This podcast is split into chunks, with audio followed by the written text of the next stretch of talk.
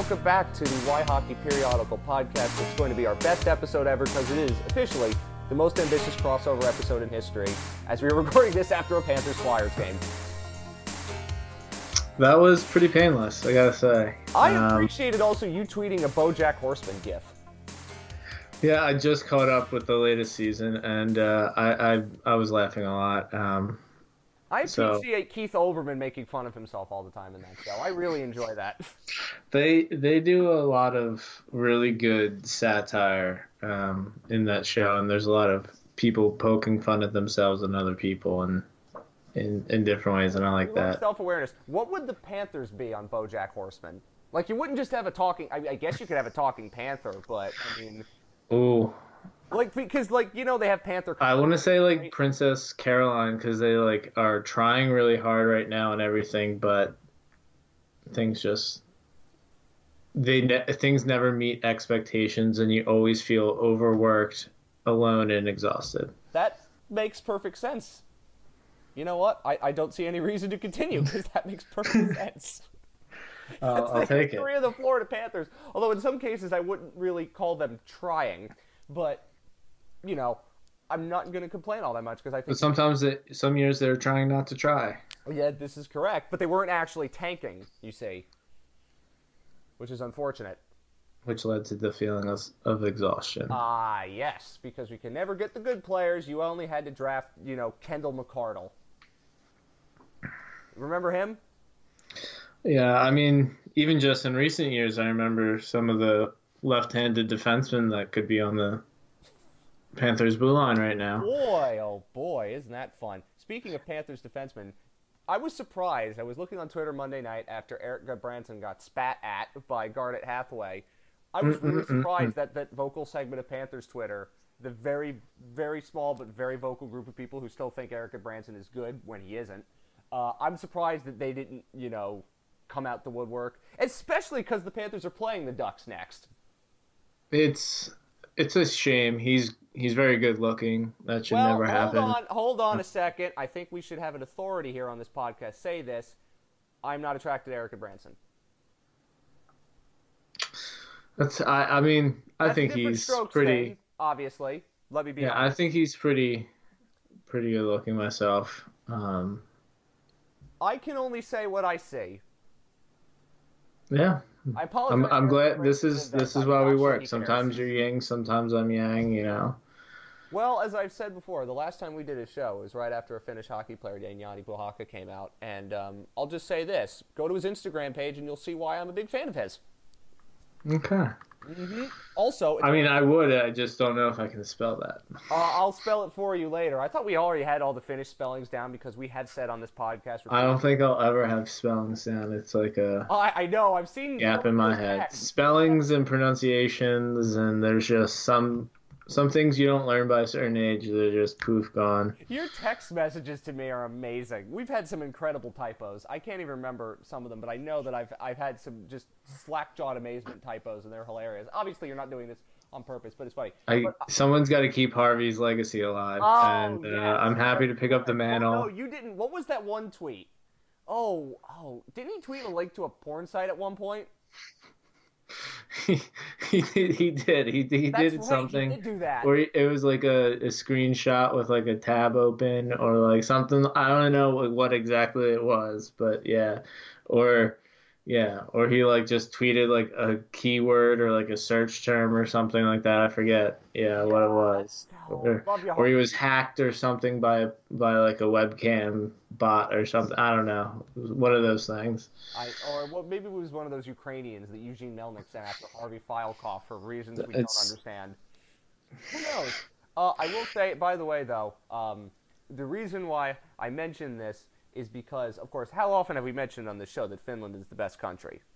I think most of the time we do that because Finland gave us, you know, hockey's best player.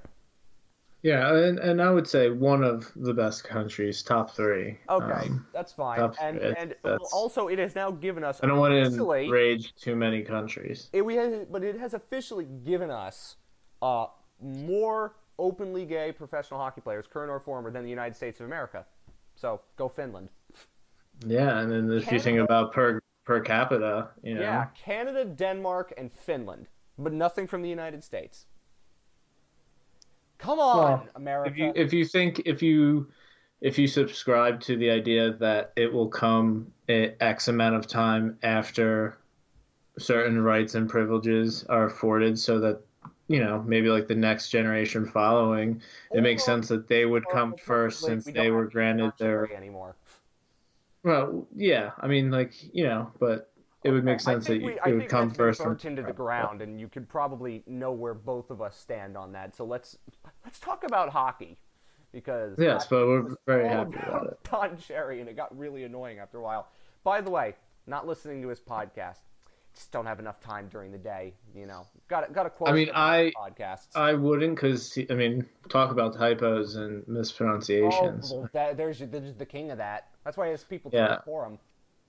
Absolutely. Um, I don't know. I don't know how it's going to be. I probably won't listen to it. I mean, I just only have the time for one or two, and Put you know. it this way: if he says something on there that needs to be heard, probably wrongly, uh, I would imagine my Twitter feed will tell me about it. There's definitely an audience for it. Uh, I mean, there's an audience for this audience podcast. For, and... for that particular podcast, even knows what a podcast is. I mean, I think what if he can set up a successful uh, successful email subscription where they can just click a link in an email that opens up a browser p- page that just auto plays the the sound, uh, they would be okay. They'd be able to make it. Um, I don't know. Do they do like yeah? Yeah, it might have to reach that that audience, but who knows? It's everyone has cell phones these days, and uh, with the amount of hits Breitbart and all that stuff gets. Well, I'm not talking. I'm, not, I'm not talking about any of that. I'm just saying that you know, I, I wonder whether whether your you know your 75 year old in Mississauga is going to know what a podcast is. I, I just I just don't know. I, I, I, I would assume some of them are better with technology, but you, you just cannot assume these things. I'm I'm not too great with technology, so I imagine that there's at least one person out there who should be bad at technology that's actually good at technology because to just kind of balance me out. So um, yeah, you know, I, imagine... I could see that. and it's and it's like what the universe happens. works like that. Yeah, and it's like what happens. I think that I think I heard it last night on the game. Uh, the Panthers have won was like seven of the last eight against the Flyers, which makes no sense or it might have been like seven of the last eight in Sunrise or something crazy like that. I have no idea. That makes sense because I think when I was like in high school or something, it was seven and eight the other, or seven or eight the other well, way for, for Philadelphia. Because I remember going to those games and just it being relentless. Um, I, I remember going uh, to see to the Panthers website and seeing the Panthers directly advertising to Flyers fans when I was in high school, which was actually that long ago, but doesn't feel like it was that long ago because I definitely remember it happening. Yeah, and I mean, I I don't even mind that these days. I've never, I I don't care. Just sell the tickets. I mean, if you have the room for, we've always talked about how there's just a limit to how many people are going to be at games, right? Well, if you certainly Tuesday night November games, yes. Right. Or yeah, and but if you have a twenty thousand seat building, you always have room for more. So why not? Why not you don't have to throw too much money at it and too spend too much time on it, but why not do a campaign that's targeted at a few different big cities and fan bases that are known to travel? And and when you play them, you always play them at you know a time like this in Florida. You always play them at a late fall. Sometimes you always play them in a December or January too. I mean, as well. Or, and if that's or you're the Montreal Canadiens and you play the same right. date every year. Yeah, I mean, I mean there's a lot of as old as time itself at this point. Yeah, and you know, I, I hell, I wouldn't even care if they partnered with the Lightning and and sold packages that you could do the swing and partnered with hotels along the way. I don't care. Just if if that's going to allow them to get the money to keep Barkov and Huberdeau and all this stuff and go for cups, uh, I I don't care because if you look at Boston, if you look at New York, if you look at Philadelphia, they're ruthless in how they get, acquire, and spend money. So well, uh, Delaware North sells terrible, terrible stadium food. So what can I say? Yeah. I'm just yeah. coming off listening to another podcast about the Jacksonville Jaguars, another team that I've de- devoted far too much of my life to. And Delaware North sells food at the uh, stadium called TIAA Bank Field, and they go in on them. My friends down in Duval just dunking on Delaware North all the time, and he realizing like Delaware North plays a huge role in the National Hockey League's mere existence, and it's kind of weird when I hear that. Obviously, they're not hockey. That, that's not a hockey show, but it's still funny when I think about that because I'm like, oh, Jeremy Jacobs, you can't escape Jeremy Jacobs in my life. Although, boy, I would have loved to have seen what Cam Neely broke in the in the you know in the suites after the Panthers came back against them last week. I turned the game off because usually at that point I'm just like, you know what, I've got other things I can do with my life. Then it's four one, then it's four two, and then they make it four three, and I'm like, okay, I have to watch the rest of this now. Then they tie the game, and I'm going, uh, wait a minute, did this just happen? Like, uh, the, the, what what happened with the Florida Panthers? Like, who who took my crappy hockey team and made them good? And then they go on and they win it in a shootout, and I went like, uh, okay. And I went and checked Twitter afterwards, and everybody's just slack jawed that they watched that happen. Like the Bruins, for the second time in their history, had a four goal lead at home in the third period and gagged it. And they gagged it to the Panthers. It makes no sense, but it was like it's one of those things. It's like when the when the Devils collapsed against the Panthers earlier in the year, you're like, oh, it's the Devils. They stink. That's not a surprise. And then when it's the Bruins, you're just going, oh, well, uh, wow, that that, that was pretty cool. And uh, you don't get many Any given like that. Tuesday. Any given Tuesday. Any given Tuesday on a night when it didn't look like the Bruins were trying all that hard, and then they did, and then they stopped trying, and then the Panthers won, which was really which was really amusing. Uh, that's that's that's one of those where you're just gonna go like, how the hell was, how the hell did I watch that happen? How the hell did I watch that happen? And you know, I like losing my mind watching that, going, oh my god, that's the Panthers that just did that. And then hearing Joe Quenneville go after the game and say, you know what? I didn't even go in and talk to the players. They just worked it out themselves. That's what you pay six million bucks for, everybody. Yep, and and we are officially a quarter of the way into the year, and and to me, I think I'm I'm at the point where the bar is raised in Florida. There was expectations. There was a goal of getting to this point at a certain spot in the standings with a certain amount of points, and they did that. Um, obviously, there's things I'll harp on later. I'll get to, and people say I'll be t- that I'm being too harsh or something on when we talk about ROWs and goal differential and and roster construction and certain aspects of play and even coaching decisions, but not really. Um, is I, I don't I don't think anymore in relation to past Florida Panther years. I don't think all right, Florida is going to be is doing well for Florida. I think now it's about Florida taking the next step and being Like In the same not, vein. not, uh, not like Not- oh, not being in the- Panther standards, good by NHL standards. right, not being second in the Atlantic because Tampa and Toronto are doing bad, but but because they are actually playing up to that level um, when they're expected to win a playoff series, not just get to the playoffs, not just be a wild card, but they're expected to win a division seed. They're expected to uh, win the first round, um, whether home or away. They're they're because they're, going to be competitive. So let's start Um, with let's just start with because we haven't done like a traditional Y hockey show in a while because of the way this. Absolutely, yeah. I just love getting. Let's start it, with let's start with this. me. They are actually good. I don't think we can say Right. any way otherwise. They're actually and and that's that's why I'm raising the bar. They're they're they're not a team that you should be happy with if they get 96 points, 97 points, and the second or first, you know, wild card spot. You should that should be oh they fell under expectations. Wild card is under expectations. at this point, I it's the Panthers. I have so much PTSD with them that I and I think a lot of people have PTSD with them that it's hard to to take that leap. But I will say at this point, they are playing to the point where they should be one of the top three teams in the Atlantic. I don't think there's any doubt about that. I wouldn't be surprised if they have a slip up at some point because it's the Panthers, and also this is the NHL, and it is a parity driven league, and parity makes weird things happen. But I will say right now that you couldn't have reasonably asked them to do any more than they've done. You know, you watch some teams like the Capitals or the Capitals. The Islanders have a horseshoe up their rear end and are winning games they have no business winning.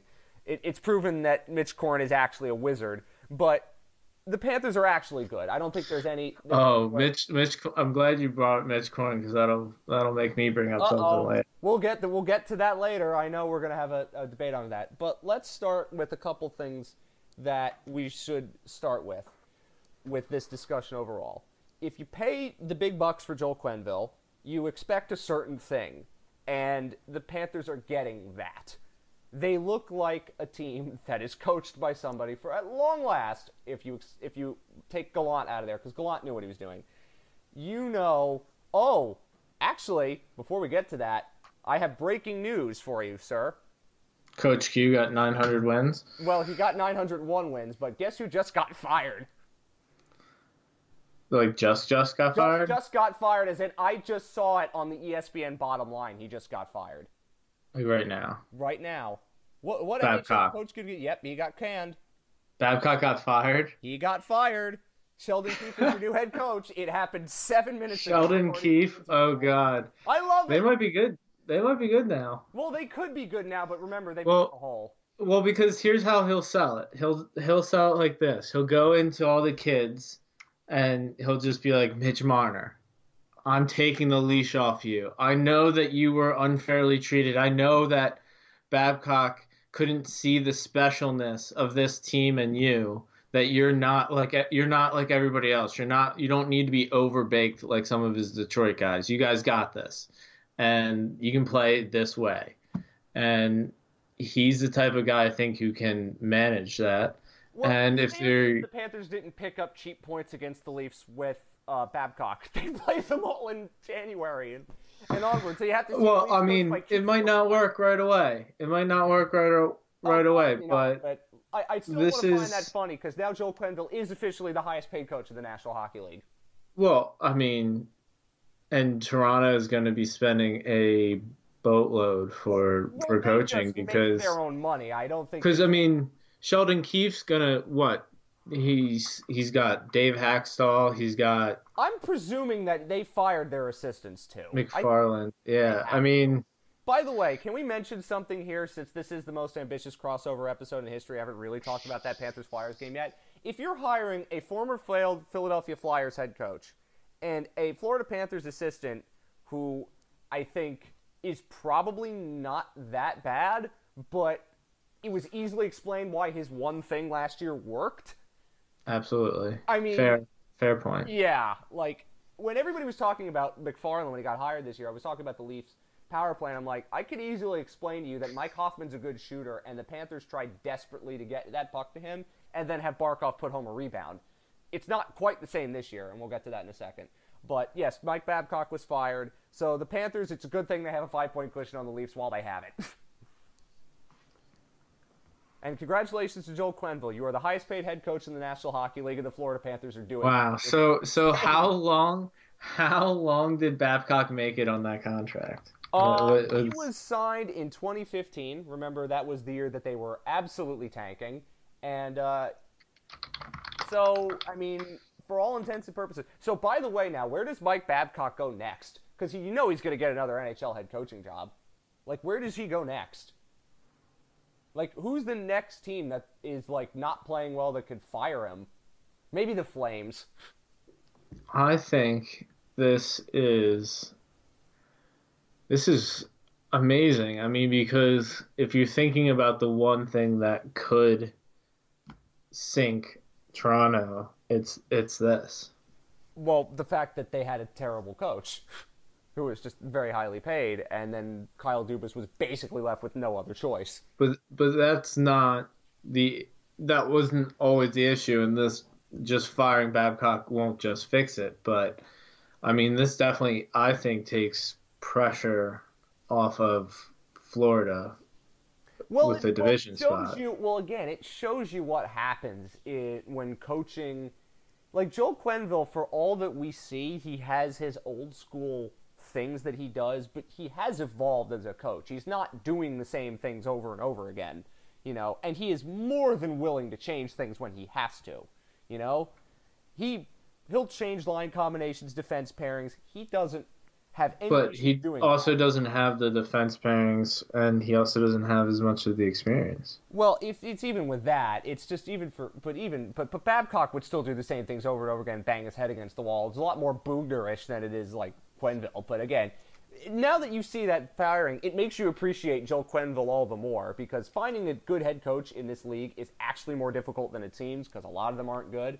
But when you when you paid the money for Joel Quenneville, you got exactly what you thought you were going to get. He has made this team better. He has had it actually playing up to its talent level. And when you watch the Leafs not do that with Babcock and you watch the Panthers finally do that, just for comparison, that is so interesting, isn't it? Because for years, the exception of Gallant, they never played up to their talent level. There was always the feeling like they could do more, right? Now, here we are with with Joel Quenneville, like even though there are difficulties with this team and some of that's personnel related, obviously, they're playing up to their talent level right now. I, I, I don't I don't want to say that either because they I think they've played they've played well enough to raise the bar and show that they're capable of more and that they should be expected to do more. But I think that they also left points on the table. They that's that's sh- shown in in their ROWs, and I think they've also let goals uh, let a lot of goals happen in a game, and that's shown in Bobrovsky's stats, that's shown in the Team D stats, and their goal differential, and and the fact that they've let teams come back and let teams get take it to overtime on them, and it's it's a little bit of feeling feeling the new coaching out. It's a little bit of roster construction, um, and it's a little bit Here's what I'll say of that. I agree with you in many ways. Here's what yeah, I'll say on luck, that. but Here, here's what I will say on this because I think that I finally found the words to say what I, I feel, and I think you're trying to elucidate that. They have distinct problems, as every team in the NHL does, but they have distinct problems. When Sergei Bobrovsky plays better than he has in in the last two games he has, I think these last two games are really indicative of that. If he, if you can get Sergei Bobrovsky to be pretty good, like which is what he's been, because he has had his moments where he's been truly bad. But if you get goaltending for Bobrovsky like this, they have enough talent to outscore their issues. In other words, the way that they're playing right now, at least one line can outscore their issues. Like when they play Right. enough defensively, they get enough from Bobrovsky, they can outscore their problems. And that's been proven in recent games where obviously it's not just that 11 16 and 63 is the best line in hockey at this point. and i really i know marchand pastrnak and, and bergeron is amazing but the, what this what this top line is doing is insane and i think we have to appreciate it before it goes away but Yeah, and we have to make use of it, and that's why I think that they have to start. We're 21 games in the season. We know, I mean, they started doing it with the Hunt and Toninato, but I, I don't know what they're trying to do. They're well, trying to more- switch. it was, more, it was more along the lines if they want dryden hunt to do They're, they're, that- they're changing the type of rhombuses they're going to put into the circular hole. Well, I, I don't I don't get what they're doing there. Hunt. He's been doing a lot of decent things, but it's not, you know, his game has Right. dropped off. And Toninato did well enough when he was called up to the point where Joel Quenneville said, okay, let's bring him back up and see what happens. Fine. I'm not worried about that. That's okay. I think, and, and it might be with Luck when he comes back and he's healthy or something like that. but you still got you still got. I mean, yeah, because you need. You have Sceviour, Toninato, yes. playing every every game, and and you'd like I saw a to eventually work. Sceviour scored where it said Sceviour is expendable, and it's like, oh, people are actually thinking the way we think now. It's nice. Yeah, but I mean, we got to get at some point there has to be the transition to Borgstrom and Tippett. Of course, Uh, and I understand why it isn't happening now. That's fine. I, I at some point I agree with you, but I understand But why it's not happening. Then now. then you move the eyes to to defense, and yes, let me let me. It's not an immediate thing, but I think at this point, I'm I'm ready. I mean, it's not up to me, but I'm ready when everyone else is ready to to to call it on Matheson. Um, the, the here's where time of let's death. Start. Let's start with a couple of other things before we get to this. Before we get to Matheson, Aaron Ekblad. Let's just say this: really, really good this year. He's he's playing. But like, he's but still still has some acne, still has some warts. He- Absolutely. I don't think that there's any way around that. But can we say that this is the year where they found the most ointment for the acne? If we're going to use that analogy. but he's hurt and not sure when he's coming back and if he'll be able to to keep playing above his head. Because I mean as much as I love Weegar at best he's a second pair defenseman and he was playing well above his head. Oh, maybe was- maybe was- maybe that's him now but like it might take him back. He was playing some of the best hockey he may ever play in his career He, so he went Super you, Saiyan. you can't you can't like three weeks. He was amazingly good, and I mean, we are you can't bank on that coming back Of, and obviously, we're presidents of the Mackenzie Weegar fan club over here, but But then, but right now you had you have Brown and Pysyk playing, and I mean, they can play at times. They can play well enough, and and with the the the level of playing with the competition, and when the team's playing well, but they still give up three to four prime chances a night, and both of the goals were were, were Pysyk and Brown mistakes against the Flyers, and I Right, think that and and I think that the one you play with Stralman has the mistakes minimized to a decent degree, which is why Matheson looked pretty okay when he was playing with with Stralman, and now he's playing with Brown, and the mistakes are more magnified. I mean, uh, he. I saw the heat maps tweeted uh, that they were like a plus two with Matheson on the ice in terms of average shots and minus six without him.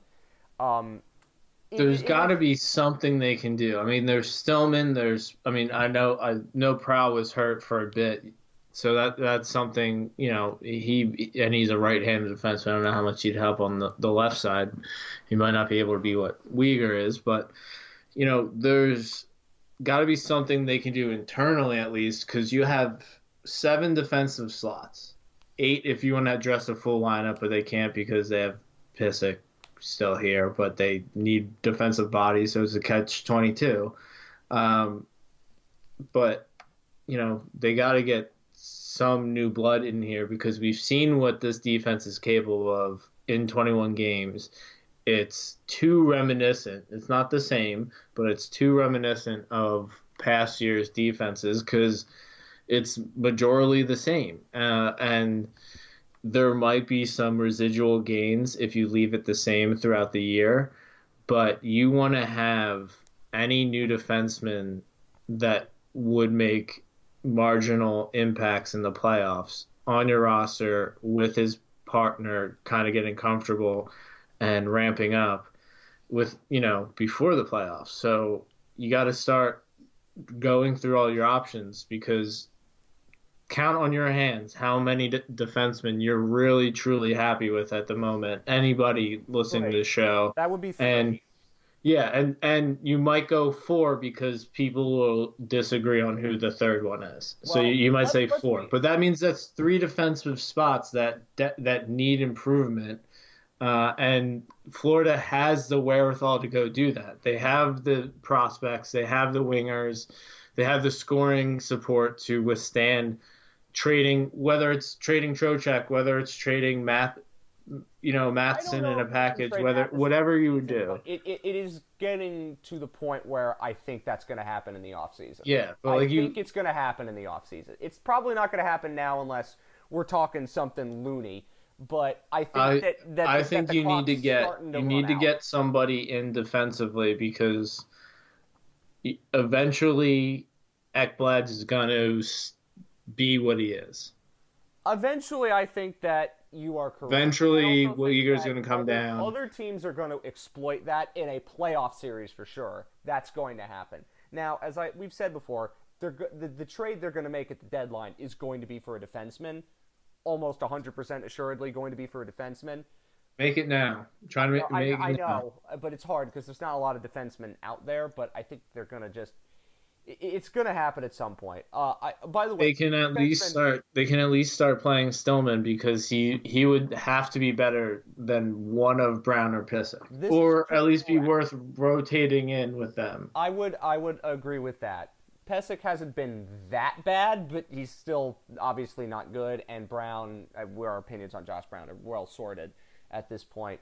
The three defensemen I think you're referring to, who you're comfortable with, would obviously be Ekblad, Weegar, and Stralman, and then Yandle would be the debatable one. Yeah, and, and Stralman's playing too high up in the lineup. You would you would hope that he'd be playing yeah. He, lower given his age because the one thing with him is he's and you accept it when you sign him. I mean, obviously we didn't sign him, but he's um, he's going to get walked. He's there's he's there's going to be times where his foot speed gets the best of him, or his lack of foot speed gets the best of him, and he's going to get not have the speed on a pivot or something, and it's going to happen from time to time. And you just kind of have to live with that. But it will happen less when he's slotted into that fifth defensive spot. What you What- would ideally want to see is something like Ekblad and Weegar, then Yandle and Stralman basically be your third pairing, the pairing you don't play all that much at even strength, because they don't want to play Yandle that much at even strength, which is the right decision. It's allowed him to be better on the power play.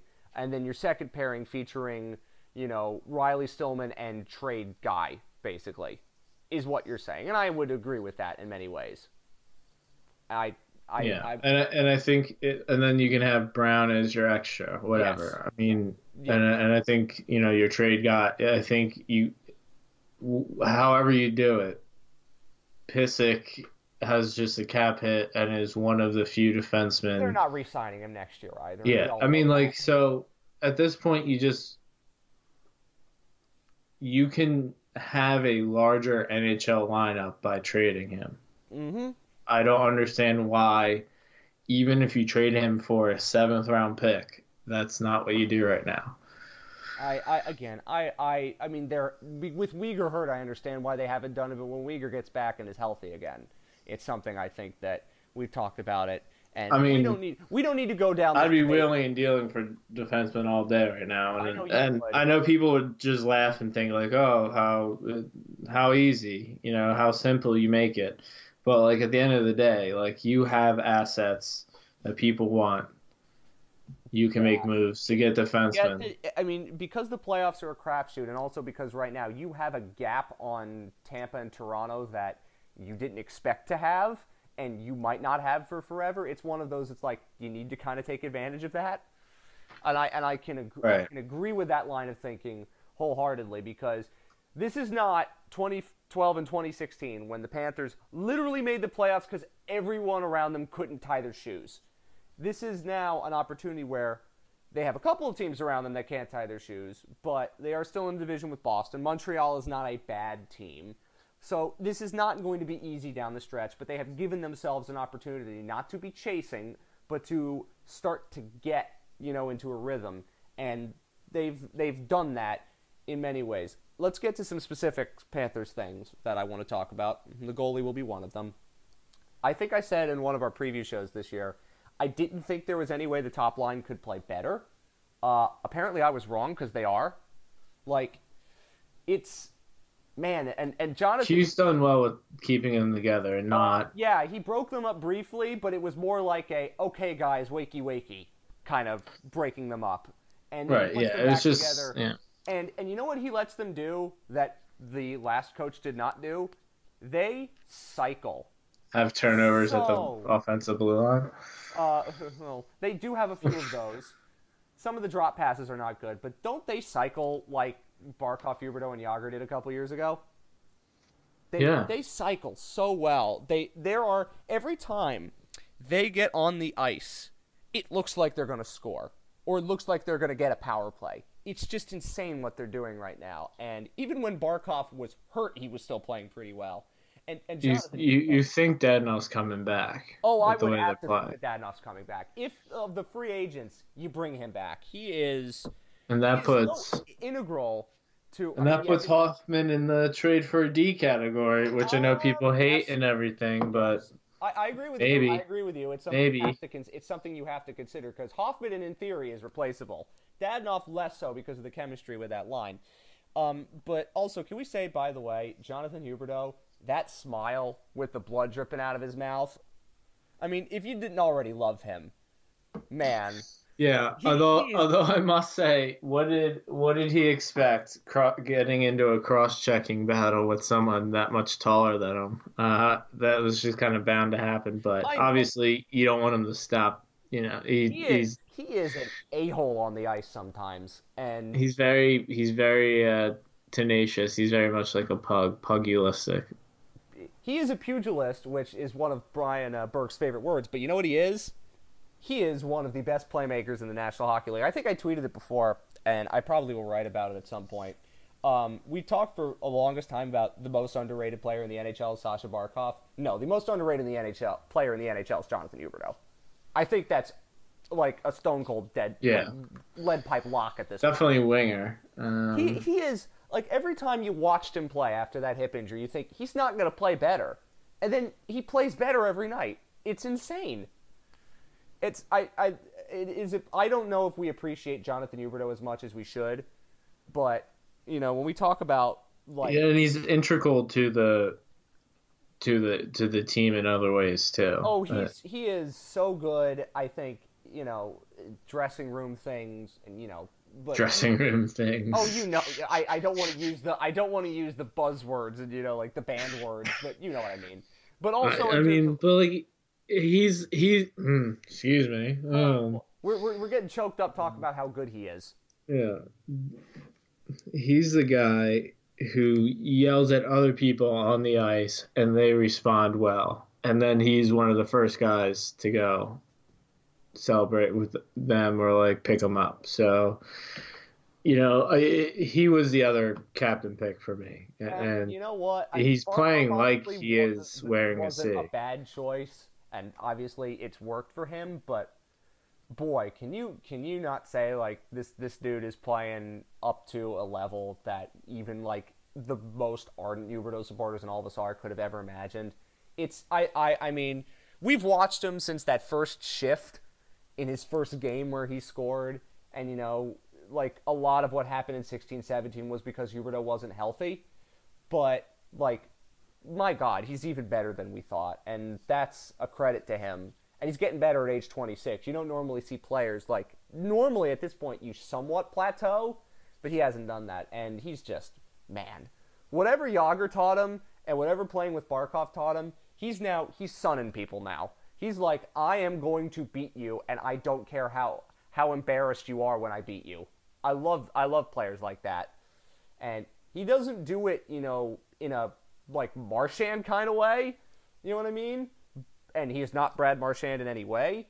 But you saw what he does. He's the first to get into scrums too. Like he he is a he's got everything you want. I'm so happy for him that he's playing like legit out of his mind, and he is now the franchise leader in assists. And as we said, by the end of the season, he'll be the franchise leader in points.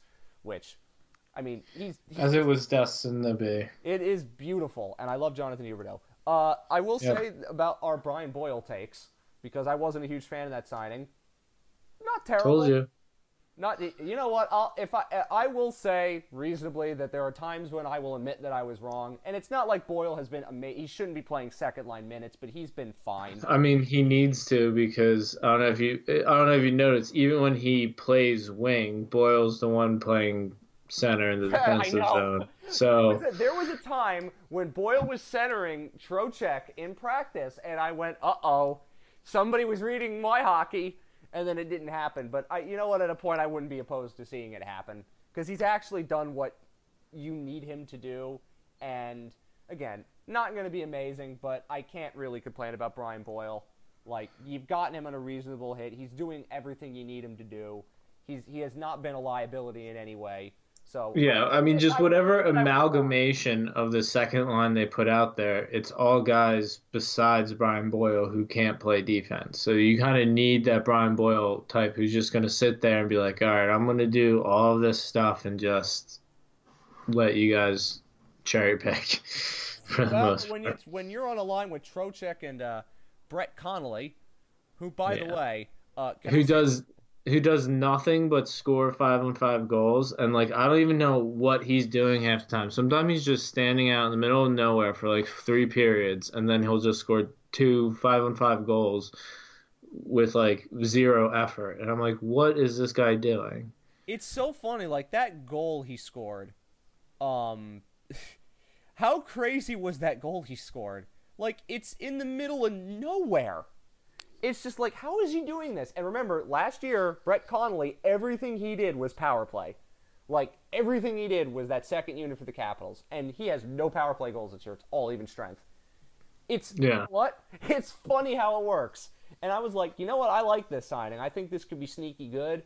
I mean, he has issues, obviously, as a player. He has limitations. But you sign him to do that, and he's scoring goals, so I can't really complain about Brett Connolly at this point.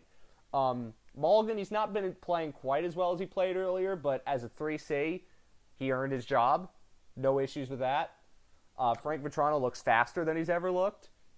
I, I, again, you can't really complain about that. I know we had an argument once on this podcast about the Vatrano trade, and it actually, you know what? They found a role for him, and it's working. Yeah, I mean, I just didn't think that they were. I mean, we've seen it with other players. We're seeing it with Tippett and Borgstrom that there's just a lot of players that they just struggle to find a role for. And then there's other players like Hunt or, you know, different players that will always have more leeway. Um, and sometimes. now Hunt, we just saw that the leeway went away. So Right, yeah, yeah, but they have longer leashes. They have, you know, where, um, or they have, you know, at least different standards and and different bars to clear. Well, Um, Denis Malgin was one of those players who got yo-yoed and was never really treated properly, and now you can see what happens when you do treat him with the respect that he deserved, and he's, you know, he's played pretty dang well. Can't complain about that. Same with, and I know, and as everybody says, I, I Well, understand why they would bristle at the Mike Hoffman trade stuff, but I, I agree with you. Like that is a replaceable thing. His shot. well, because you can actually get a, a defenseman. Because if Oh, it, yeah. I mean, and you're not re-signing we have this to- offseason. Yeah, I mean, eventually, eventually, Florida needs to sit down and say, all right, looking at our D prospects, we maybe, maybe have a top four defenseman in there, maybe. Uh, we need top four defensemen. We need to turn this over pretty quickly to make use of the years we have of Huberdeau and Barkov at this contract hit. We have Bobrovsky, and then after them we have Knight. Like we need to become a Nashville of defensemen. Obviously, a lot of that's drafting and stuff, but for the immediate, you need something in two to three years that's going to be someone who can play 20 minutes and carry a defensive pairing because you're looking at, all right, you need someone who can play with Ekblad, and then you need someone who can carry the second pair, and then you have Yandel to carry the third pair. And that's how you have to kind of look at it because Matheson maybe fits in on the second pair, but he's probably not the driver of the second pair. So you need to find someone who can play with Matheson and drive that second pair. Um, and you need to find a more long-term Ekblad partner. I don't think it's Weegar just because I think you don't. At some You- point, you he's need not going to play like this anymore. And as much as Yeah, would you need a more- if it actually did, I just I can't imagine. And I agree with you. I can't imagine him continuing to do what he was doing. Like You need a much more two out- assertive If you get two out of three games of Weegar playing like that, then you're doing cartwheels. Yeah, I mean, ideally you need Travis Sanheim for Ekblad, and you need. Funny how you mentioned that. I mean, yeah, I mean, if you could just mix the Flyers and the Panther Panthers and have a real crossover episode, and They- just they you know take cup. They would win the cup. yeah, you just blend the two forward groups together, and you'd have like four first lines, and then Yeah, you'd have you'd have you'd have You- Giroux you on, mix like, third line or something, and you'd have you'd have Yeah. second line center Sean Couturier with Trocheck as his winger. I mean, F- Philadelphia would be a great team to to trade with because they have. I mean. yeah, I agree with you. I agree. I mean, because it looks like you don't. The, the problem is. Philadelphia. The first defenseman they want to trade is Gostisbehere, and, and that's not. and that's not what the Panthers need. and that's who the Panthers would be enticed to take too, as well. Oh, So, because of, because of the stupid Broward connections, and I am all about bringing. and then the other defenseman they could have taken is maybe T.J. Brodie, and, and we And, know what yeah, happened that, that, that was so such a shame. I feel bad for him. That that's awful. But I mean, Um, we'll get to the Flyers uh, as well. Um, is there any other player before we start talking about goaltending that you wanted to mention? Because I think that there have been some, you know, like more often, like like really, there's just a lot of positives. Like there's not a lot of like, wow, that's terrible. When you look at, I mean, you have them obviously Josh Brown, you have Pysyk, you know what they are. Matheson is, is Mike Matheson, and you know we can we can gripe about little things here and there, but more often than not, you're talking positive, positive, positive, pretty good. He's better than I thought he was going to be, etc., etc., etc. Yeah, I mean, especially at forward. Um, yeah, this is a team that is and... going to be able to probably on most nights outscore its issues, and that and that is again, it's a wide open league. They have a ridiculous power play, obviously. They didn't the, the key is how many points do they give away, and how how much they are they going to? Last two. By the way, can I say something that I don't know if you know this, but if I am looking at everything uh, correctly, let me uh, go quickly tap dance for a second. I believe that last night was actually the first time that the Florida Panthers won two consecutive games in regulation. That's concerning to me.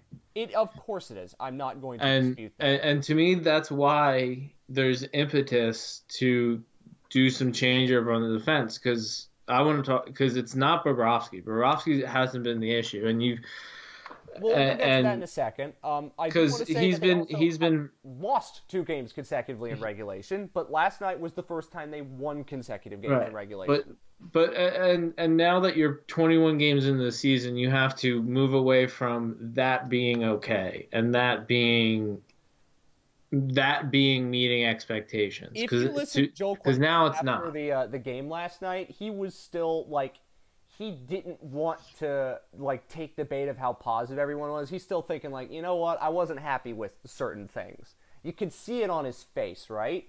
Like yeah. every time you watch a Joel Quenneville press conference, he is, and it's it's it's a it's a coach thing, but with the Panthers, it is important because you're being held to a higher standard. This isn't about celebrations. It's like I'm always thinking we need to do something better here. We need to do. He always he mentioned it right off the top. They came at us in the third period, and he's right. They I'm, did. I'm hoping I'm hoping Tallon feels the same way, and I'm hoping that they're they're working together I to think they are. I think if you to look, make if you changes look at what because Boyle, if you look at what happens with all the call ups, if you look at what happens with the way the roster's been managed, I think they are actually working together pretty well on what's happening. I think that they already have that relationship where they kind of know each other well enough to be able to, you know, have that symbiotic thing going on. And hopefully that's what happens. And I think Joel Quenneville has probably said at a point, we need to get a D. And I'm sure Dale. I want. I just want to see. I want to see some defensemen up. Uh, I want to see that because I think we're at the we're at the point that it's if we're gonna put Hunt on waivers, we're gonna put we can put Brown on waivers. Uh, I mean, I would, I would. Or Brian Hunt didn't get claimed too, so. Yeah, I mean, or just yeah. So uh, let's move on to the debate of the century. Well, probably not. Uh, let's go to goaltending. Uh, I wrote on the Rat Trick just a few days ago. It was before the Ranger game. It was after the Winnipeg game that Bobrovsky has been bad. Now, I know you're not the biggest fan of stats like goals saved above average, etc., and we'll get into that a little bit, but he has made great saves at key times in almost every game he's played. And I will not deny you that a lot of the things that have happened in front of him are still bad. Now, even if you are not the biggest fan of goals saved above average, and it is an imperfect metric, and we do not have perfect goalie metrics yet, and we won't until we have player tracking, and we might not get that for a while if you are below somebody like Cory Schneider or Jonathan Quick and goals saved above average, that at least tells something. That is my statement. I cannot say that Sergei Bobrovsky has been on the whole good. Certainly not what you paid for. However, in the last two games, when called upon, he's been pretty good. If that's the Sergei Bobrovsky you get most nights, the Panthers have enough to outscore their issues. Now, Tommy, you have the floor. I I just think that if you look at his performance in context, you just can't say that it's bad. The first two things you mentioned were how he's faced a lot of bad chances. What's it, the play in front of him hasn't been that good. Well, it has been good at times, but He's still in every game it- it made gets- big saves and had a big period that's kept Florida in in games. And just on that alone, I think you have to say he's at least been fine to to you know whatever you want to categorize that. Okay, so I can absolutely see where you're coming from, and that is correct because in every game he hasn't like, even when he's given up beach balls, like he has made big saves. I will take the, the uh, what's a good example? The Ranger game on Saturday. I mean, the first couple were defensive breakdowns, but also ones that probably shouldn't go in. And then in the third period, he was great. So Yeah. I, I don't disagree with you. However, I, and I think that, a lot of was a good example of what happens when he plays poorly. And it's not like the Panthers. That was one of those end of road trip, we're coming home kind of games, and they were sleepy in that game. But also the second period against Boston was one of those where you're just like, you can't have that. Like those were bad. Those were mistakes. And Bobrovsky will tell you he isn't playing well enough, and obviously he's going to tell you as well that fine isn't going to cut it, which is correct. Fine shouldn't cut it. But I think when he is where he is right now, it is indicative of something. He is not playing up to what you think Sergei Bobrovsky can play at in terms of that level. Can we agree on that? Yeah, but I mean, I think I think it's only you know it's at least fine, and I think a lot of it, if you want to look at some of his mistakes and beach balls, I mean, you're looking at low glove side shots near side where he's leaning back post because he's you know hesitant with how the game has gone or how the last few games has have gone at that point. So you're Where- Morgan Frost goal, basically. Well, I mean, yeah, I mean, there's goals like that where both of his defensemen leave him completely isolated, or that he just gets exposed. And then there's other goals where you know he has no help in front of the net, and so he's always expecting that he has to jump to the other post. That he has to always be ready for for that because that stick's not going to get picked up. That person's not going to be marked or checked by Pysyk, by Brown, by whoever. And a lot of it is he's also just worn down a lot. Like when you have to bail out your team for long shifts all the time. Luongo You know, kind of yeah. go through that at points. Yeah, and then what would Luongo do? Give up give up a flub because he saved everything. You know, he saved everything, the kitchen sink included. And then, you know, he'll let like an outside shot like it'll just like hit his pad wrong. Or ramp up off his blocker and go under the net or I something can't like remember the first you know? goal against Winnipeg, but there was a, a good example of, of like that kind of thing. Like, Yeah. and, and, and it's, and again, am I saying like he's been a catastrophic failure? No. This is a team that is good enough to This is- outscore some of its issues, but I cannot What- say that he's. What did you say? Like his expected goals is is is one It is one below It is negative one. minus it right now as I'm looking at it at charting hockey. If you look at hockey reference, it's going to be basically in the same ballpark. It's minus twelve point seven. So he is below Martin Jones, who is bad. Uh, Jonathan Quick, who has also been bad but has been playing better lately. It's of all the qualified goalies I see, he's the worst out of all of them. Now, That's like I- what one per game or whatever, less than one per game. And that's Um, that's with that's with me saying that Matheson, Pysyk, and Brown playing all in the same night is good for at least one goal a game. Um, well, if I look back at on their expected goals, which thankfully we can look at that on the wonderful charting hockey. Uh, thank you, Sean Tierney, for uh, producing this wonderful website where we have such a great resource to talk about these things. If I look at player expected goal rates, I can give you an answer to that question. Uh, Mark Pysyk is his expected goal differential is minus one in his time on ice. Keith Yandle is minus 0.7. Mike Matheson, uh, Josh Brown is minus 0.2, 2.5, and Matheson is actually plus 0.1. Isn't that funny? I mean, Uh, yeah, I mean those those. of how these things are calculated, and they all uh, uh, amount to different things. But when I look Yeah. at it, I, I agree with you that it is not all just Bobrovsky. And here's I mean, the other thing, and I he's you- he's used to torts towards his D that are predictable.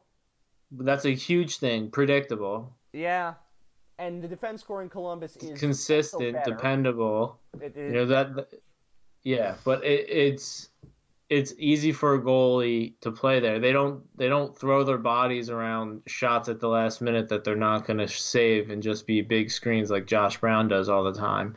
These they don't, you know, they're a little they're a little better about how they steer and mark opponents. They are much harsher and more challenging and engaging in front of the net. I mean, and not they don't just let people screen. They move them out of the way and they don't let them get rebounds. And that is not.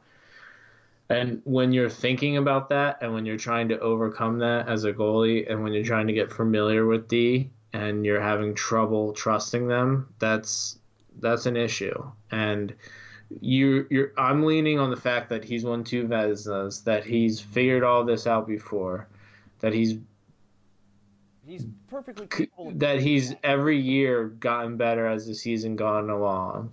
So I I don't really see the need to do anything like say anything like he's played bad or he's anything like that because to me it's what are we doing to have Bobrovsky have success? I don't think we're playing him in the right games necessarily all the time. one area where we're I giving him- will agree is that And I don't think, you know- much, they need to give him one of these nights off. Please, Yeah. I know they won't do it, but it's like it's like how we treat Anaheim prospects or how we used to treat you know Barkov or or Trocheck or something like where we just wouldn't give them wingers and we just be like why isn't it working or you know it's kind of like one of those things You. where If if you Like- listening to this show, and of course you aren't, but maybe some of the people from the Panthers that we know do listen to this show uh, can can do this. Please start Montembeault on one of these nights when you're playing a team like Anaheim. It's not going to kill you. You don't need to play Bobrovsky in every game, and the examples are there. When they played Luongo too much in 15-16, he got burnt out by the time we got to the playoffs. If you're playing Bobrovsky 62 games, and then you're going to have a first round series against, let's just say, Tampa, I know what he did against them last year. You need to give him a little bit of a rest. I'm not saying you platoon him with Montembeault, but Montembeault has done enough to prove that he should start other than back to backs. And I hope I, that I understand why he gets like Philadelphia and stuff because that's Yeah, but it's That's big for the stand. We're talking but- the Ducks or a Thursday night against a Monday night against Ottawa. You can start Montembeault in that game. You don't need Bobrovsky. Like play Montembeault a little bit more. I know they're going to have back to backs. I like when they have a back to back coming up. Columbus and San Jose. I know who they're going to play Montembeault against, and I know who they're going to play Bobrovsky against. But when we're talking about Ottawa, play him against the Senators, or this game against the Ducks, play him against Anaheim. What are you losing playing Mambo against Anaheim? Nothing. You know what I mean? Those are the games Right. you play him against. Or Yeah. in in the front end of a back to back, because they're gonna have one later in the year with Detroit and Montreal. Play Montembeault in the front end and let Bobrovsky have You're the not- back end.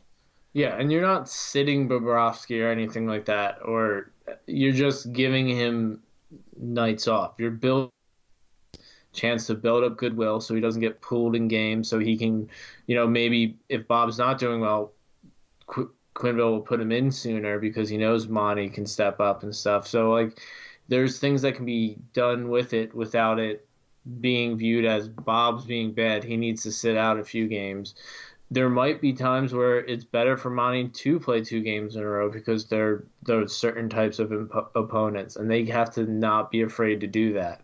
Just like they have to not be afraid to, I'll as I keep an- I'll harping give you an on, example of the playing schedule. I'll give you an example of the schedule coming from the up. AHL. They have like a nine game homestand coming up.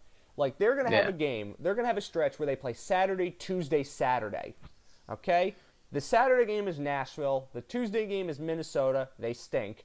And then the Saturday game is Columbus. If you played Bobrovsky on Saturday against Nashville, you gave him a, a rest against the bad Minnesota Wild, and then you got him rested and ready to play his old team what's the harm going to be when you do that? Like then you've got a Monday night Yeah. game against the Senators. You don't need to play, and that's right after a game against Boston. Don't play Bobrovsky in that game. Play Montembeault. Or when you look at like a stretch when you have um, after like right at the New Year, you have a road game in Columbus, then you have a road game in Ottawa, then you have a back to back in Buffalo and Pittsburgh. Montembeault should play the Ottawa game because you know Bobrovsky's going to be really emotional going to play his old team in his old building on New Year's Eve. You play Montembeault on that Thursday, and then you have a chance for your back to back. Bobrovsky's refreshed and ready to go. Well, again, and then you have a stretch where you like you don't play. You play Toronto on a Sunday, and your next game's a Thursday against the Kings. Play Montembeault against the Kings. The Kings are Yeah. bad. You know, these are all little simple things you can do. You rest Bobrovsky a little bit, you give him a chance to recalculate, and you give Montembeault confidence so that if you do need him in the postseason, and they will, Montembeault's ready for that. And Right? another reason, another reason to get the D in order and up there because the way the offensive is playing, what we know Bobrovsky's capable of, and how we know Quenneville can outcoach, and now we're not thinking he has to run up against Babcock. You know, like well, because for all- all- Babcock, let's be honest. right, yes, he could, but you know, there's John when you think and and it's one less Yeah. NHL playoff experience coach that he, the Panthers to might have to go up against against. Claude Julien, uh, Jon That's- Cooper, Bruce Cassidy in the Atlantic Division, and let's say they cross over into the into the Metro and they play Washington. Even though Todd Right. Reirden isn't an amazing coach, you're still coaching against a pretty damn good NHL coach. So Right. the one thing he also wanted to mention is our old friend Robb Tallas, and uh, I, I do want to say that that It's a um, good point. It's a good it point about the goaltending coaching, situation. and it, and as we've seen with Mitch Korn, with Mike Bales, or any number of other goaltending coaches, it does help.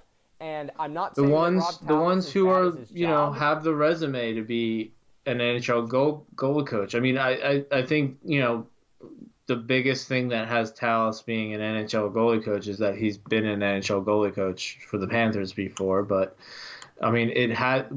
I'm not sure what the results are, other than he's a likable, personal guy or everything. But if we go through this year, uh, and Bobrovsky is you know shaky and is only like a nine nine oh nine nine eleven you know goaltender and you know isn't comfortable. I mean, I could easily see Tallas finally get the boot because you just have too much money invested in Bobrovsky and too much on the line. Special advisor to the GM and goaltender. Well. I mean, like I don't want to rush to that too because the other guy is that was a joke. Luongo's brother too, which is like okay, well, what's his credential that he wasn't as good as Roberto Luongo, who Like could also, you know, like why? Yeah, you know like I mean? like Luongo, Lu- Leo Luongo can be like a goalie coach and everything, but you might have to bring in a Mitch Korn, a Mit, you know, somebody like that because you have Spencer Knight and Bobrovsky, you have Montembeault, you have three good goalies, and you have yeah, and Spencer Knight. and and Bed Bednar's not a terrible goalie, and you're hoping that they're going to continue to draft and develop good goalies and, and not be fools.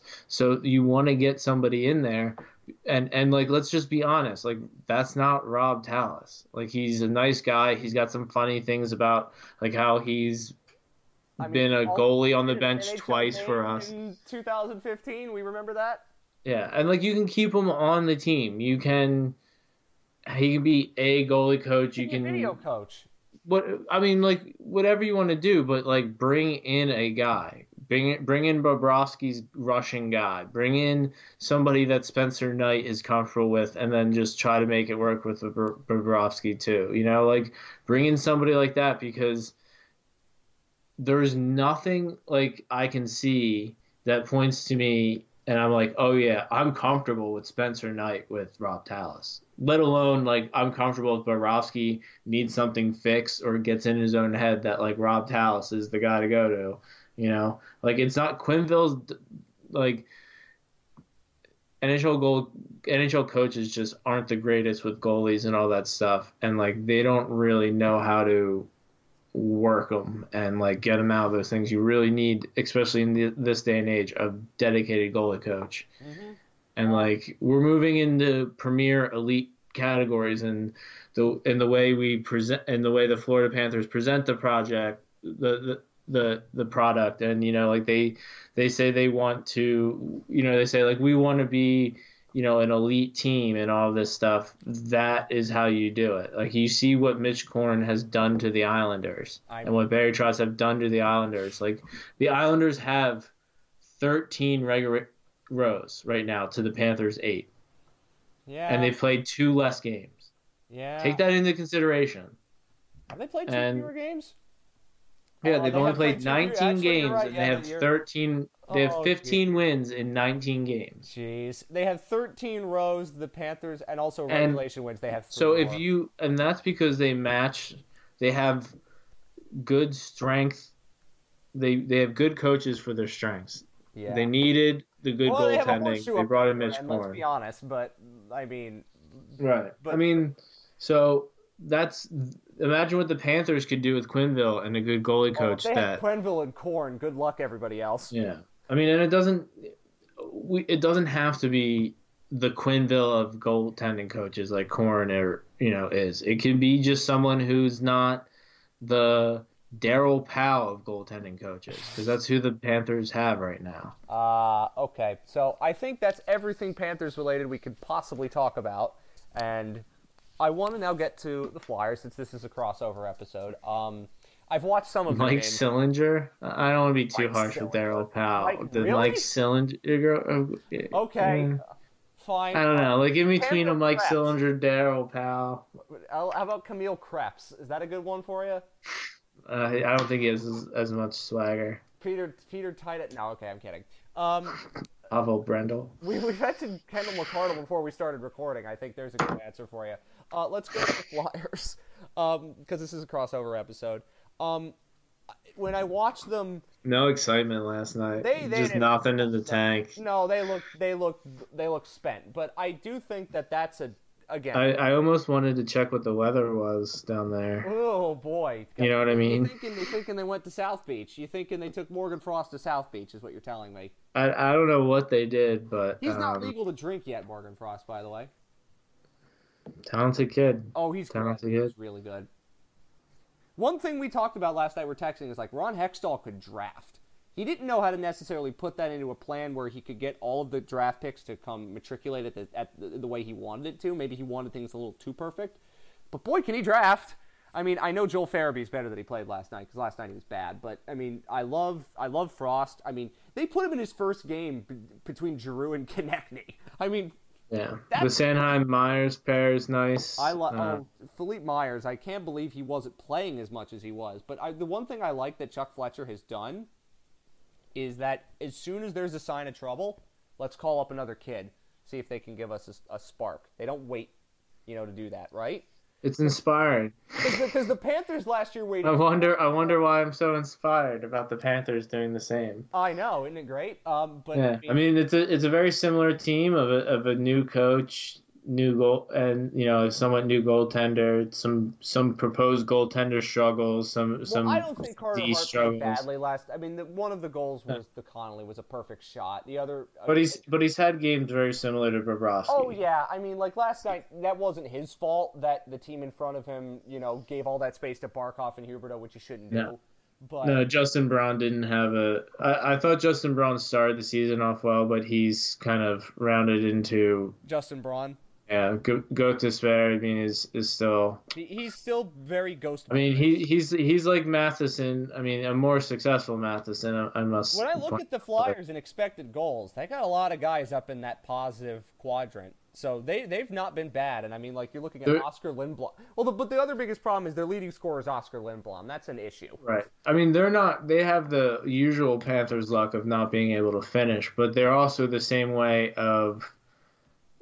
They don't give up too too many chances all the time, but when they do, they they end up back back, at the net. Their quality, their defensemen making bad passes, their forwards not back checking or something, or a bad like line change. There's something where you can look back on the tape and be like, there, that's why the goal happened. Yep. You shouldn't do that too much. Um, and and that's kind of the way with Florida. It's not like, oh wow, that guy really skated around us and be, made it. I, I thought that they were going to be not worse, but like they're they're not out of this by any means. Like the problem No, is I mean- the Metros. I mean, the Islanders are way better than any of us thought. But I think the East is just bad this year. I mean, I think if we're being it, when you look at it, like in the East, the Capitals are still the Capitals. They always do this in the regular season. The Islanders have a horseshoe stuck up their rear end. Carolina, you know, figured themselves out a little bit. The Penguins have just been injured all season, but you know they haven't been bad. I thought that a lot of us thought the Penguins could fall off this year. Haven't really done that yet. Um, you know, I, we've talked about Tampa and Toronto, obviously, Montreal's been a little bit better than expected. The Bruins are still the Bruins. I think that it's just there isn't like that super team.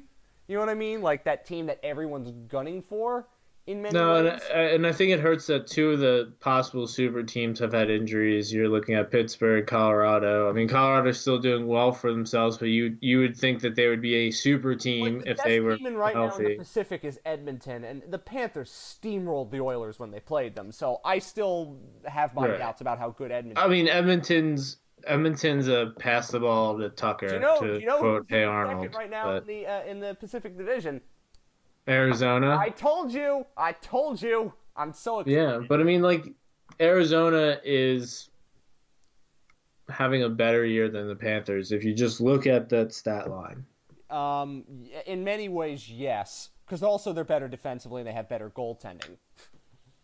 Um, there is that, but I mean, I Right, but but but I mean that my issue is that these days, it always just gets chalked up to better goaltending. Well, like you know, know oh, they, they just need a save, or they're they're just getting a save because we look at PDO, we're looking at save percentage, all the stuff. But like that is, like Arizona has always played a better brand of team hockey. They are not as good offensively, but they make you work for every inch. Did you ever? and that's Rick just Tocchet as important, and that's what we, and that's what the Panthers can't forget. You like. Especially in the it, playoffs, the you way. can't just outscore your problems. Joe in Quenneville says it, by the way. Like he wants Yeah. the team game to be better, so he understands that. If you look, and I know some of you might not be the biggest fan of some of the expected goal starts, the Panthers have it on the right side of the quadrant, uh, of the right two quadrants, the fun and good. Fun meaning they give up a lot of chances, but they get a lot, and good, pretty good. All of the Coyotes players are in the dull category, which should tell you a lot about how Rick Tocchet wants his team to play. But it works it works because they're going to make the playoffs if they continue to play like this. And I will be very excited if they do because that's something I've wanted to see, and I really want them to make the playoffs. So, good, good on you, Arizona. Um, other, I think other stories uh, around the league that I want to talk about. Um, Well, I, I think I just want to tie tie low on on Philadelphia. I think they're they're a team that um They they're they're not going to really make any moves. They're not really going to. I don't think they're really going to do anything, especially if it keeps going on this like wild card bubble throughout the season. which is But I could see them- Fletcher to do something. But I think that they are going to make big splashes after the season. I think that the way You're telling me they're signing Alex Pietrangelo. No, I mean I, I think they could make a big splash at the draft. I don't know what they're going to do, but they're going to I trade think for New Jersey native Johnny Gaudreau? that I I would say I would keep an eye on for sure. I Oh, think that Can you is- imagine is if that happened? Can you imagine if I mean, that happened? Yeah, I mean, I could see Calgary taking a center and a defenseman for Gaudreau or center, you know, like some sort of package for Gaudreau. And Philadelphia is a team that has the package. They could tr- trade you a goalie, they could trade you a defenseman, they could trade you a center winger. They could they could go into handedness with you because they're just that deep. Because they got Wade Allison, they got you know all these guys. They could just keep going, going, going. Uh, they got German Rubtsov, they got Frost, they got Farabee, they got all this stuff, and then they and that's just the ones making the clip now. They have Nolan Patrick. They have Aw, you know, they have guys- Patrick. they have Voracek who doesn't have any trade protection. They have you know They they have all these guys that they just drafted. I mean, like do almost anything they want. They've got a lot of assets. Uh, but and and, I, I just spoke what we what we know is that Chuck by the way, Chuck has been given the green light to do what he needs to do. I have just spoken Johnny Gaudreau into ex- uh, to the Flyers into existence. Though I, I regret that. I'm sorry. Yeah, I mean I, I won't push it too much because I, I I saw but- somebody talking about the trade Gaudreau thing last night on Twitter, and I was just like, really? I think- would do that? But I, I mean, yeah, they, they might do a big move like that, but I think they have to do a lot of like housekeeping moves. Like I, I think they have to. They have a lot of defensemen who are coming up and right there. I mean, they have. I would encourage the Panthers to trade for Oliver Shillington or Rasmus Anderson. Yeah, I would encourage them to do that. Uh, other I would as that- well. Other thing that I find interesting in the league uh, today, um, again, Toronto firing Mike Babcock in the middle of the show was quite nice of them to do. Holding on to Babcock just long enough to not be able to bid for Quenneville. Thank you so much, Toronto. Very Thank you. I appreciate it. You know, You can have the possibility of Sheldon Keefe working out, but we'll have Joel Quenneville. Ha ha ha. Uh, well, Joel. Well, also, here's the thing. I don't know how many horse racing tracks there are outside of uh, the G- in the GTA. I have no idea. I will ask my sources up there how many there are. No, but the the one junior league up there is reno- uh, known as the Horseshoe. So uh, Ah, that and going. There's an area in that in that part called the gold, uh, called the the isn't it called the Golden Horseshoe? I don't remember. Yeah. Somebody can tell me if I'm wrong or not. Uh, but yes, so horse racing tracks, good for him. Uh, and also, you know, you're taxed a lot in Ontario. Although he would be making American dollars as opposed to Canadian dollars, which is which is almost quite like the uh, Florida tax situation, but not not quite. Uh, but still very good. Um, uh, I, you know what? I was never going to expect that Babcock was going to be the first coach fired this year, but the way that they've been playing, I'm not surprised. So where does Mike Babcock go next? What's his next coaching job? Oh, I think he is.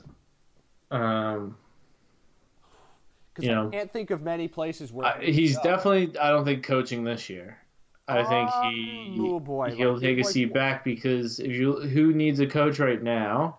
Uh, Um, let me see. Like the Calgary's the most like pressing bad, right? Like But you could see, I could see San Jose. But like, if he waits till the end of the year, I, and he's the type of guy who has the credentials and the cred still to call the shot. So he could wait till after the year and call up Edmonton and be like, "Hey, I want to work with Connor McDavid." Oh, and ruin Connor McDavid too. Yeah, I mean, sure, but Dave Tippett hasn't quite done that, so good, good for Dave.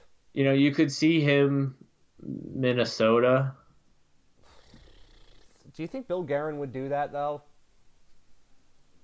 Ugh, I don't know about that. I mean, I don't see it. I, I mean, it's kind of like Quenneville, where after he's fired, it was kind of like, I- yeah, we all know, what? this is like I, a. I, I agree with you. Like I, I legit think we're calling sabbaticals now. I think. But like in three weeks, I think in three weeks you'll probably know who wants to be involved. Um, but I mean, like who, who else would you know? I, I I think Babcock definitely would. I don't think you know he. Vancouver, Calgary are in the market. I mean, I think Not Dallas now. may be in the coaching market, but I don't think Babcock's going to Dallas. Well, Dallas has worked themselves out of their trouble, so I'm not sure. Uh, by the way, have you heard Jim Montgomery call out every one of his players? Like, oh, calling out the saying or first Ottawa? saying like a fourth line. No, it's not going to be the Senators. They don't have money, sir. Uh, I mean, would pull a he- they don't have to, to like, pay him too much. can you pay Toronto's five- paying him a lot. Can you, well, no, but you remember when the Panthers tried to sign Dan Bylsma and they wanted the Penguins to play like 2.5 million out of the 3.25 salary?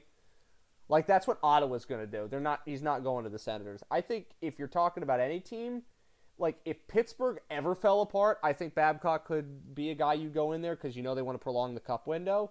The only other team I could think of is San Jose. If Philly didn't just sign Vigneault, you Yeah. I would say yeah, they that- that'd be a Comcast type hire, but They, they, they, they, but they hired Vigneault, and I, I, I would agree with you there. Um, but I'm just- happy with Vigneault over. Uh, You know what? He actually hasn't done as bad as I thought he was going to do. No, no, and they, you know, because they, they gave him good coaches for him. They went out Well, got yeah, Kevin no, Hayes they- for they- him. They, Former Flyers wipe out Dave Hakstol and Panthers assistant that wasn't actually all that great, Paul McFarland. Don't do that, teams. If some Colorado hanging in there with with all the injuries, Oh, God, looking. how great are the They are fun. They're exciting. I mean, with all their injuries, they still have a He's- good twelve. Cale Makar's or gonna, gonna win the Calder. Like I Yep. thought Kakko was gonna be like he's been good, but like David Quinn doesn't want to play him five on five. And speaking of that, the Rangers aren't hiring Babcock either. They're, they've got too much invested in David Quinn. But um, you know, Kakko hasn't played enough five on five, and Jack Hughes is on a horrible Devils team. The Devils suck. Who in their right mind thought the Devils were going to make the playoffs this year? Where's Taylor Hall going? I didn't. I'm- Where's Where's Taylor Hall going? Oh, good lord. Uh, Pan- no, I'm kidding. He's not going to the Panthers. But wouldn't that be something? I I mean, there's there's No, always they gotta, they gotta they gotta save their capital for Barkov and Huberdeau. So I don't think they can do that. But I mean, I mean, if it was as a rental, Go sure. to the Avs, please. But like you, yeah, it's Wouldn't not. that not be like if they went to the Avs, that would be a team that you literally have to watch every single night because they would. I mean, they they are that right now. they, I mean, I mean, can I say that the two games? there's not one player on that team that I would not take on. One of my other teams I root for. Uh, like they, there's just not one player I would all of them. take. all of you know? them. I would take their goaltending is very good. Obviously, Their defense, obviously. I, well, MacKinnon Barkov is still a debate we can have, and I mean, like I would. I'm not saying take over, but like Yeah, you know, I mean, like uh, just a player in the vacuum. I would take that player on my Rantanen- team. We talked about the Rantanen story because, like, again, what would the Panthers have looked like if they had Rantanen instead of Crouse? Which we know for a fact that they would have taken him if he was there. And, They should have traded up. They were they were drafting at home. They had the they had the incentive to, and you know they should have traded up. Second for Yager, but I mean, I know. Uh, but they are they are spectacular. I love the Avs. I mean, those two games the Panthers and Avs played were just some of the most fun hockey you could watch. Yep, and you're hoping that's the Stanley Cup final in a year or two or something. Because NBC executives would put guns down their throats, but we'd be like, "Oh, this is going to be great fun hockey." Yeah, I, I love that. Um, so Avs are Avs are good like that. Um, trying to think of what else. 13, 6, and two. hmm That is that is what Colorado is at this point in time. Yes. Also, by the way, you know what the Coyotes did on Monday that was pretty amazing? You know how there was the whole controversy about the Taylor Swift banger and the banger. She doesn't have any banger songs. I apologize for that. I know that's going to get me killed in the gay community, but I'm not a Taylor Swift fan.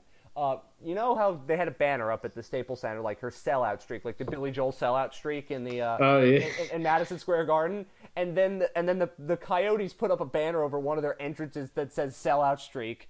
It was so great. What are we doing, NHL teams? You need to troll more. I think the Hurricanes made it okay to troll people now, and the Coyotes have done that.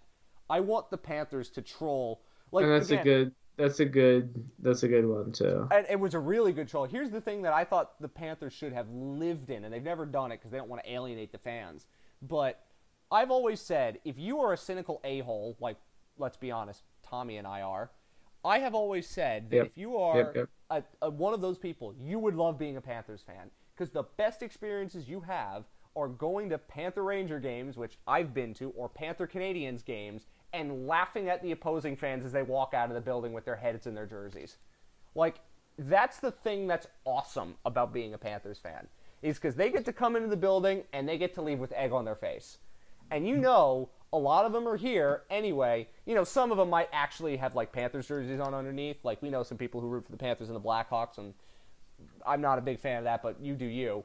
But like, wouldn't you want to watch the opposing team's fans walk out of your building embarrassed? That's that's the always the thing I loved about the Panthers. It's like lean into it, make fun of them. Like they should always do that, especially like the annoying visiting fans. Like the Habs, they're just there. I don't think they're that. The Rangers fans are annoying. The Bruins fans are annoying. Troll them. Do it. As I said, I know the Panthers won't do that because of uh, you know they kind of want them to come back and buy the tickets, but still a thing I think that we should do. And more teams should be in the mold of trolling. Troll. It's fun. Everybody likes it. Like you got t- if you're a team organist, you know what I mean? Like play troll songs to people. Like just do it. It's not gonna kill you, right? Don't you agree? At what point does uh does Dubas get some scrutiny now? Um, Because I mean, if if you look at it, what has he? I mean, he he did well with the Nylander situation, so that's that's that's a po- positive. here's what, Marner negative, here's what he's done. He has got Barrie trade negative, Well, at the Muzzin trade negative. Mm, I'm not still sure about Barrie and, and Muzzin just yet. I, I can't say that they're that negative. I mean, he's drafted well. I don't think there's, they have a lot of assets. He's used Toronto's position. Their better drafts came when he wasn't when he was AGM than when he was GM. Well, I will say that they do have good prospects in their in their system. Um, They have the ability to get out of a lot of cap nonsense, which they've proven very adept at doing. He got but that's just ha- having the money to swallow a lot of is- things. This is true, but some teams don't want to use it, and they do. Uh, he got John Tavares there. Let's be honest, he, he did that. Okay, so that's a pu- that's a plus. Over, he's brought over some players like Mikheyev, who I think is pretty good.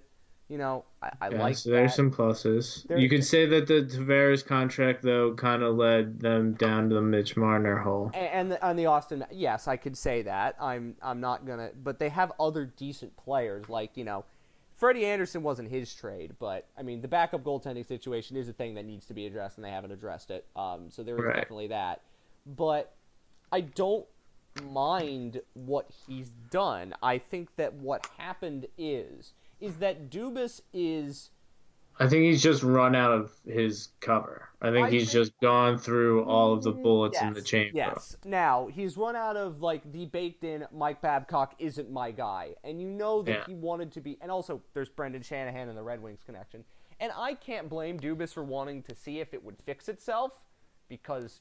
It, it would, and then somebody, I think it was on the Steve Dangle podcast. Can you fire a coach on the road? I'm sitting there thinking, did you not watch Gerard Gallant be escorted out of the arena in a freaking cab?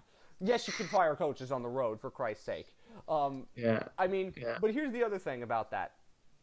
I think he's built a great roster, and the and the neophytes are going to talk about you know you need toughness, you need all these things. It's about balance. I've always believed it's how you balance everything, and that's something I think I'm trying to learn in everything that I study, everything that I follow. It's all about balance. How can we achieve it? It's so hard to achieve. Let's be honest. And I don't know if Kyle Dubas has figured out the balance yet because when he got this job in Toronto, like he was proclaimed the boy wonder, right? Everybody and, and let's be honest, Kyle Dubas is a pretty good human being. He's done a lot of things from people we know and the people we talk to. Like he's a really, really good human being. He's a very smart guy. Management in the NHL and in professional sports is difficult. Like not every move is going to work out. And in Toronto, everybody's keeping your eye on you at all times. So every single thing you do is magnified. The biggest th- problem I have with Kyle Dubas right now is that I don't think the Leafs have like what's the biggest thing? If you look at the leafs and you watch them play the panthers for an example right you could watch them go harlem globetrotters on the panthers in the four, in, the, in their games in toronto but the panthers ran them when they came down to sunrise. There's that. There's the playoffs. Like they had a chance to win those two series against the bruins and they didn't take advantage of them. Like there is something to be said about this team hasn't yet accomplished what it should. Like we like this is like we, we always talk about, you know, well the Panthers it's get in. Because for the Leafs, you know, for the longest time they were just as bad as the Panthers were. They got to get in the dance. And then they did. But they ran out of those excuses when they lost to Washington, and then they lost to, to Boston in back to back years. And everybody's like, you know what? This is a huge year because we have cap situations that are going to come up. We're going to have to find ways to get these players in. The biggest thing I think is the defense core. I don't think that that's been managed quite as well as I, I would have hoped. Like I Everyone has trouble with decor. No one's really grasped how to re- like you talked about balance. No one's been able to balance the new age defensive with the new like the new age offensive defenseman. Like there's a couple. I mean, there's a couple different kinds of How do we get But- puck movers, puck rushers, and like good puck management, stay at home defensemen?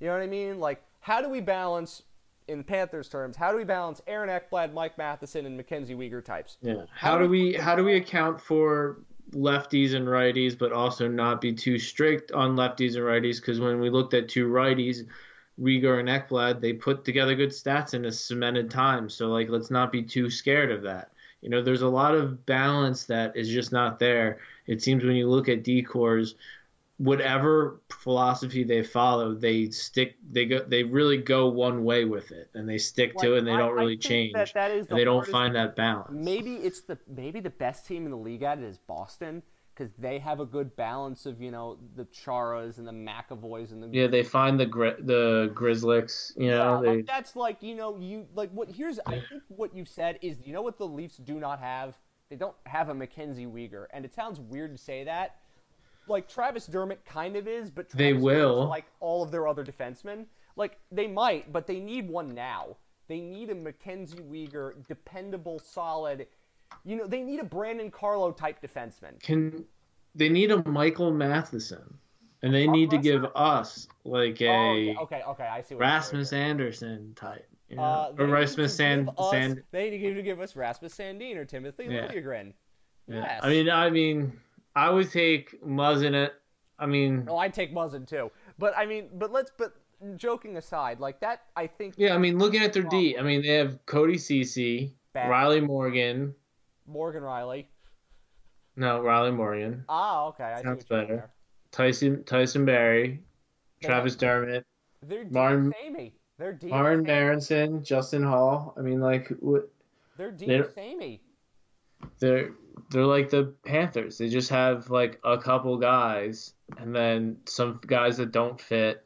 Some guys who may be good but don't fit, but you know they just Like, and then they have some bad defenders. Morgan Rielly's like Aaron Ekblad, I guess, right? That's that's fair. Yeah. Morgan Riley, and Tyson Barrie would be your Mike Matheson type. Like, No, I mean I would say. Tyson Barrie's way. But I would say oh, he's better, but he's like he's kind of like Mike Matheson, and like I would say Muzzin's your Stralman. Um, yeah, yeah, okay. Uh, Cody Ceci's your Josh Brown, pretty clearly. Um, I there isn't really like a Pysyk type. Maybe like Berenson. it might be Martin Marincin. You know what? You know what we're gonna have to do? We're gonna have to go on the Steve Travis- podcast and compare every Leafs defenseman to the Panthers, and be like, we've been saying this on our show forever about the defense balance for the Panthers, and it's so funny how you can look through that prism, but they do, they don't have a Weegar type. They don't Yeah, have a but guy. you- Then you look at like teams like you look at Boston. yeah, You look Boston, Nashville, Calgary, the teams that Carolina, pump out Carolina, these goal geez, these these defenses Washington. that everyone likes. What do they do? They have they have guys who you'd be like they're second What pair about guys Washington? playing on the third pair. They What have about first pair guys They've got playing on the second They've got pair. Radko Gudas. They've got Kempny. Like other than Carlson, they don't have any big names, but they all just fit in their roles perfectly. You know what I mean? Like, yeah, I don't, I don't know if I trust that D core to, to, Well, to no, hold up. I mean, if you look at Nashville's, I mean, look at Nashville's and think about all. Look at Nashville's D right now. and Think about all the D they just traded away. Like they traded away Shea Weber. They traded away Subban. They they the let Suter go. They, for um for PK Subban, they don't play. Santini, they don't play him, but it's it's it is about that balance. And if I can make my diagnosis on the Leafs, it's that they just don't have the balance. Now, will they change up the way that they play and not take ten thousand point shots? Lord willing, if you're well, if Toronto not there, that Dave, seems. oh, if Dave. Hakstol and Paul McFarland, you know, maybe Paul McFarland got too much Jack Capuano rubbing off on him, right? Yeah, I mean, Jack Capuano stayed. it was yeah, it was obvious to see why they were taking point shots. What changed from last year Oh, to this year? God. It was so. It was. I mean, it was obvious. It was.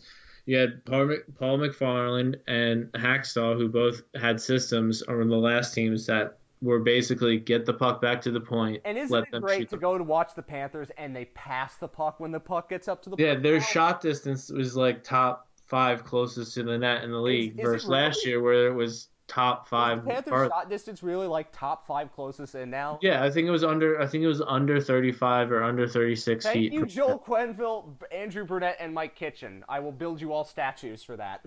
Yeah, like I mean, so so imagine what would happen if them if they then went out and got some defensemen who could influence and change the game at a high level of play and moved everybody down enough. Hi, Jake Muzzin. Would you like to come to South Florida? We'll help you. Out I out. mean, yeah, I don't know if it's Muzzin because he didn't really react to the trade to Toronto super well last year.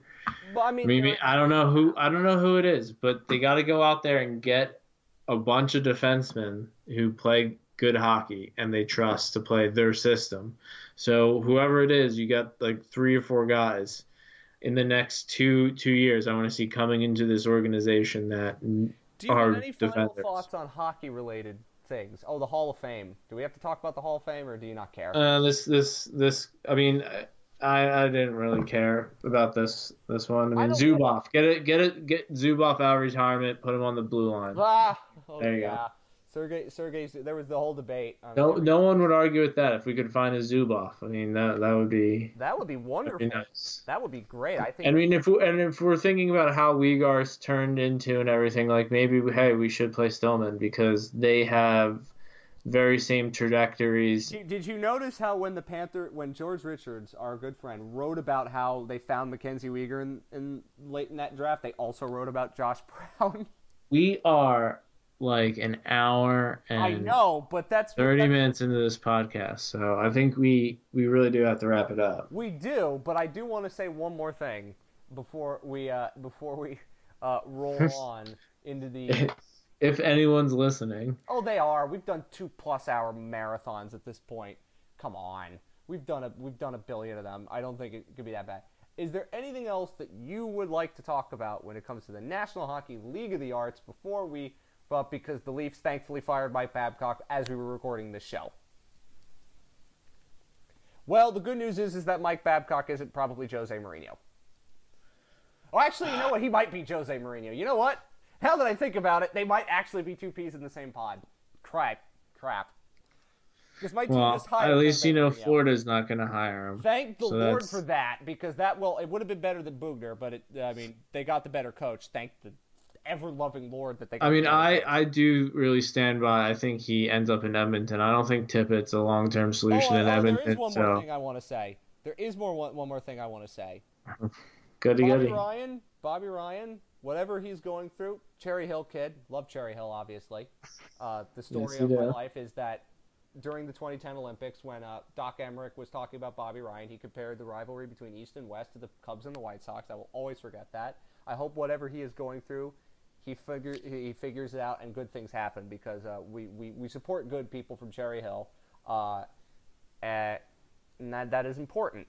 So I hope whatever. Yeah, I mean, between like you said, his background and, and all the injuries and everything. I, I mean, we whatever's can... happened to him because it's yeah. been terrible what's happened to him in Ottawa. I hope that he's doing all right, and uh, you know, future Flyer color analyst Bobby Ryan, I guess. Yeah, he's going to be sitting next to Jim Jackson Jim Jackson is good, man. He he met uh, he talked. I wish. I think. I think Jim Jackson's great. I don't want to hear him do Flyers games anymore. I want to hear him do Panthers games. Oh, that that's my only comment. Okay. I want to hear. Fly, he's been doing Flyers for, games. for multiple reasons. It would behoove Florida to fire who does their play-by-play now. I cannot say like anything. Jim Jackson. Uh, I, I listen. I am a man who has opinions on play-by-play announcers, but for the sake of my career, I'm not going to share them publicly in case there's somebody like John Champion, who is an amazing soccer announcer, that I will shower with praise at every possible opportunity, and Alex Faust, who once talked to me uh, in my uh, nascent broadcasting career and is an incredibly nice man. So uh, yes, and I hope he does become the next uh, the uh, next guy on Jeopardy. So, hey, what can I what can I say? And uh, Goldstein, and as I remember, you remember what I said when the Panthers have the Stanley Cup final this year they should get Pitbull to do the, you know, the thing on the JetBlue tarmac, but instead of Pitbull, it's actually Steve Goldstein. You I mean, remember? he should definitely earn his pay. You remember that running? We did that. We, you remember when we did that joke before? The Steve Goldstein uh, moonlighting as Pitbull thing? I know you do because we did this bit on the show.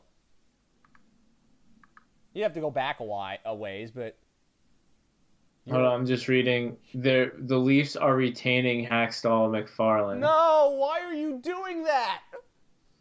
No, I mean, why do you do that? Fire it doesn't. The sun. Yeah. Why? this is gonna be great. Good coaching, you're gonna ruin them with Jack Capuano crap, or adjacent Jack Capuano crap. Ugh, terrible, terrible, terrible, terrible good luck, Sheldon Keefe. I know you're going to do well, but um, the first thing you need to do is to tell uh, Paul McFarland and Dave Hakstol that point shots are bad. Maybe, maybe that's nice. Uh, until we next speak, uh, we will have a interview show next week. Of course, it is that time of uh, the schedule.